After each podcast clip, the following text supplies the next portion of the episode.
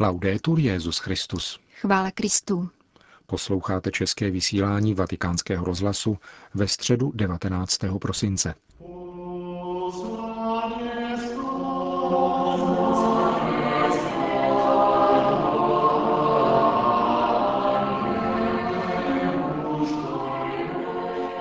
V zaplněné vatikánské aule dnes proběhla poslední předvánoční generální audience svatého otce.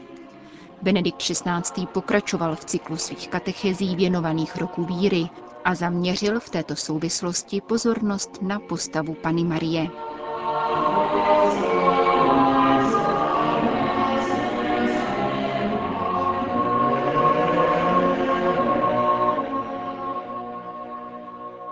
Cari fratelli e sorelle, Drazí bratři a sestry, nel cammino dell'Avvento la Vergine Maria v adventní době patří zvláštní místo paně Marii, jako té, která jedinečným způsobem očekávala uskutečnění božích příslibů. Přijala Ježíše, božího syna, ve víře i v těle, úplnou poslušností k boží vůli. Dnes bych se rád spolu s vámi krátce zamyslel nad Marínou vírou, počínaje velkým mystériem zvěstování. Chaire ke charitoméne ho Kyrios metasu. Raduj se, milosti plná, pán s tebou. Těmito slovy podanými evangelistou Lukášem se archanděl Gabriel obrací k Marii.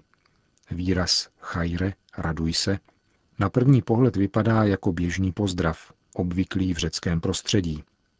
Ale toto slovo nabývá mnohem hlubšího významu, je-li čteno v kontextu biblické tradice.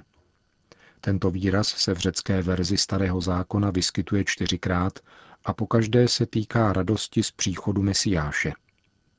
Andělovo pozdravení Marii je tudíž pozváním k radosti, ke hluboké radosti. Ohlašuje konec smutku, který je na světě kvůli omezením života, utrpení, smrti, zlobě, temnotě zla, která jakoby zastěňovala světlo boží dobroty. Je to pozdrav, kterým začíná evangelium. Radostná zvěst. Ma perché Maria viene invitata a rallegrarsi in questo modo? Proč je však Maria vybízena radovat se tímto způsobem? Odpověď se nachází v druhé části tohoto pozdravu. Pán s tebou. Také zde se musíme pro správné pochopení tohoto výrazu obrátit ke starému zákonu.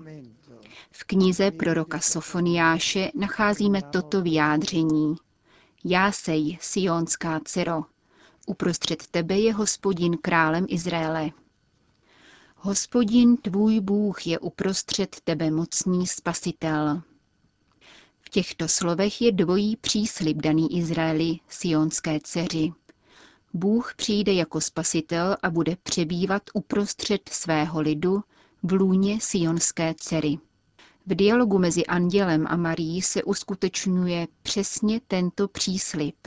Marie je stotožněna s lidem, který je snoubenkou Boha, sionskou dcerou opravdu a osobně. V ní se splňuje očekávání definitivního příchodu Boha, v ní začíná přebývat živý Bůh.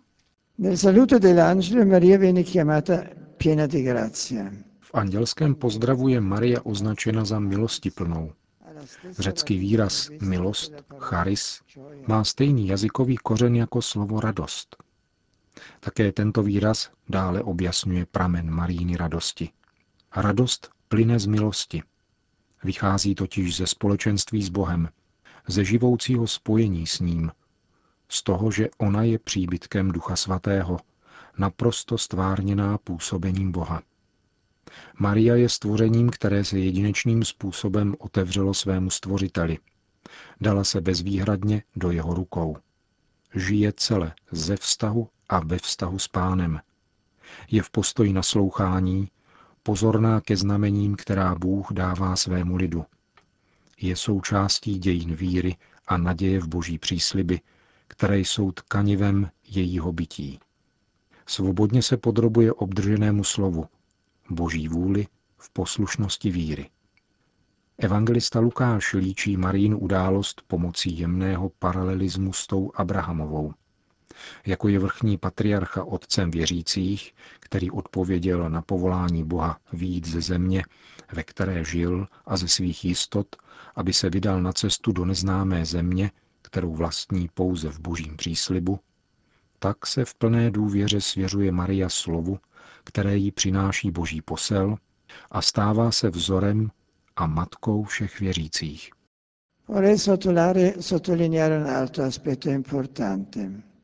Chtěl bych zdůraznit další důležitý aspekt.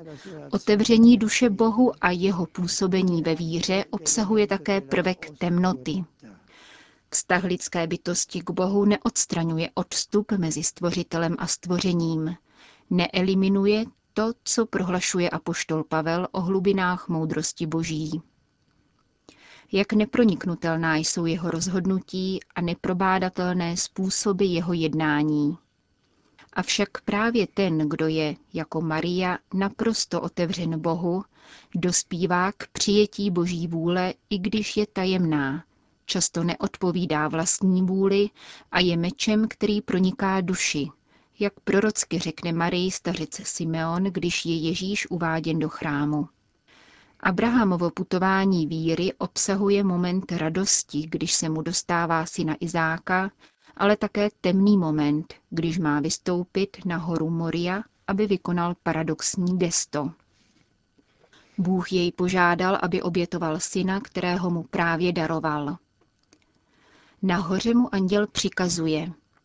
Nevztahuj svou ruku na chlapce a nic mu nedělej, neboť nyní vím, že se bojíš Boha, když mi neodpíráš svého syna, své jediné dítě.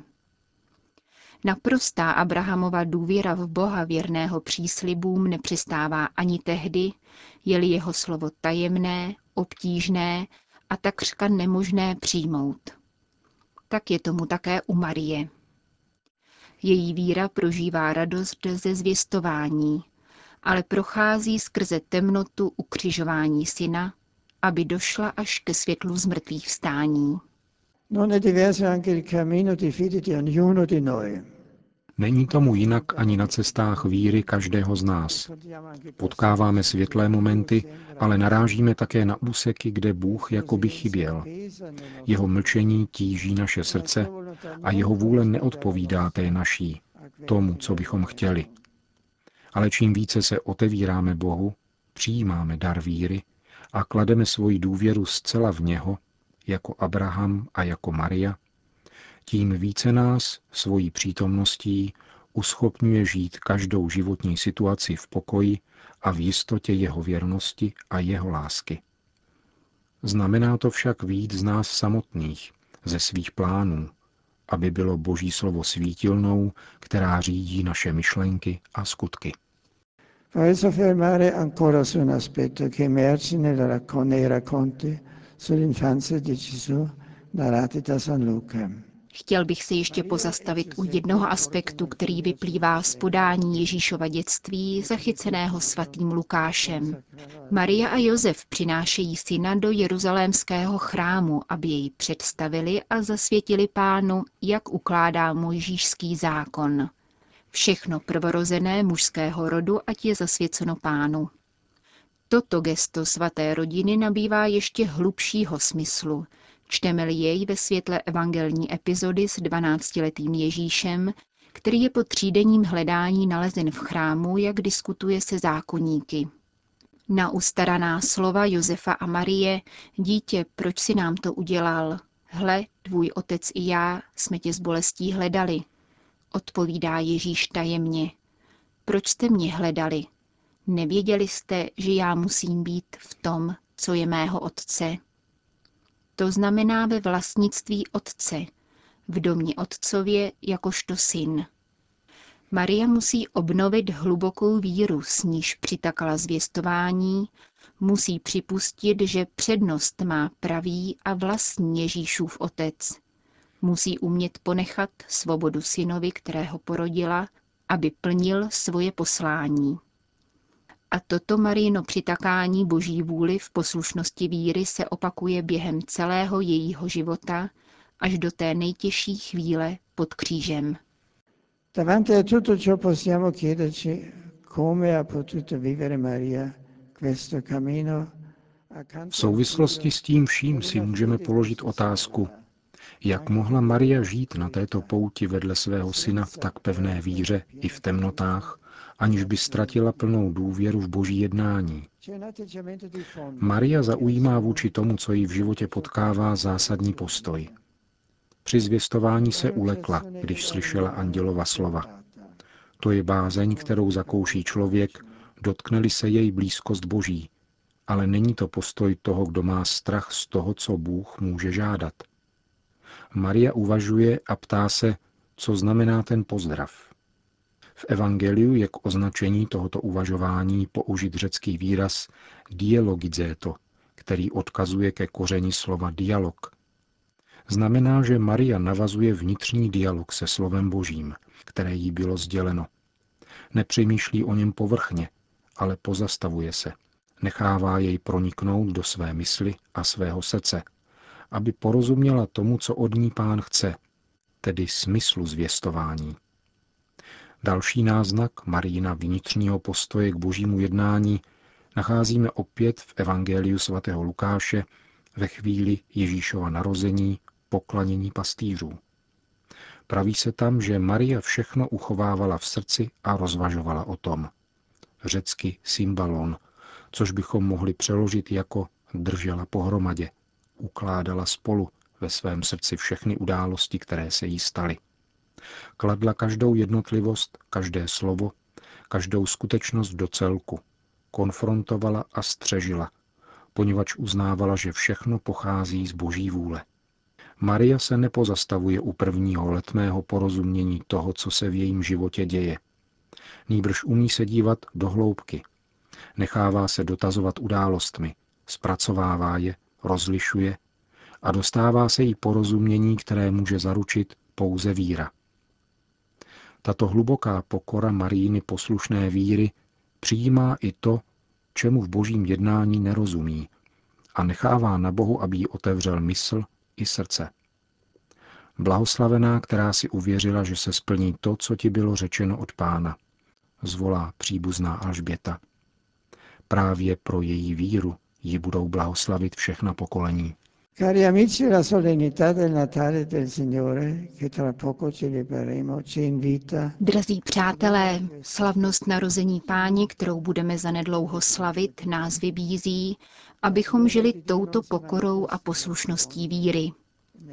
Sláva Boží se neprojevuje triumfem a mocí nějakého krále, nezáří v proslulém městě, přepichovém paláci, ale přebývá v lůni Pany a zjevuje se v chudém dítěti. Všemohoucnost Boha působí i v našem životě často mlčenlivou silou pravdy a lásky. Víra nám tedy říká, že bezbraná moc onoho dítěte nakonec přemůže hřmot mocností tohoto světa. alla fine vince il rumore delle potenze del mondo. Grazie. To byla dnešní katecheze Benedikta XVI. Na závěr pak po společné modlitbě odčenáš svatý otec všem požehnal. Sit nomen Domini benedictum, et hoc nunc usque in seculum, adiutorium nostrum in nomine Domini, qui fecit celum et terra, benedicat vos omnipotens Deus, Pater et Filius et Spiritus Sanctus.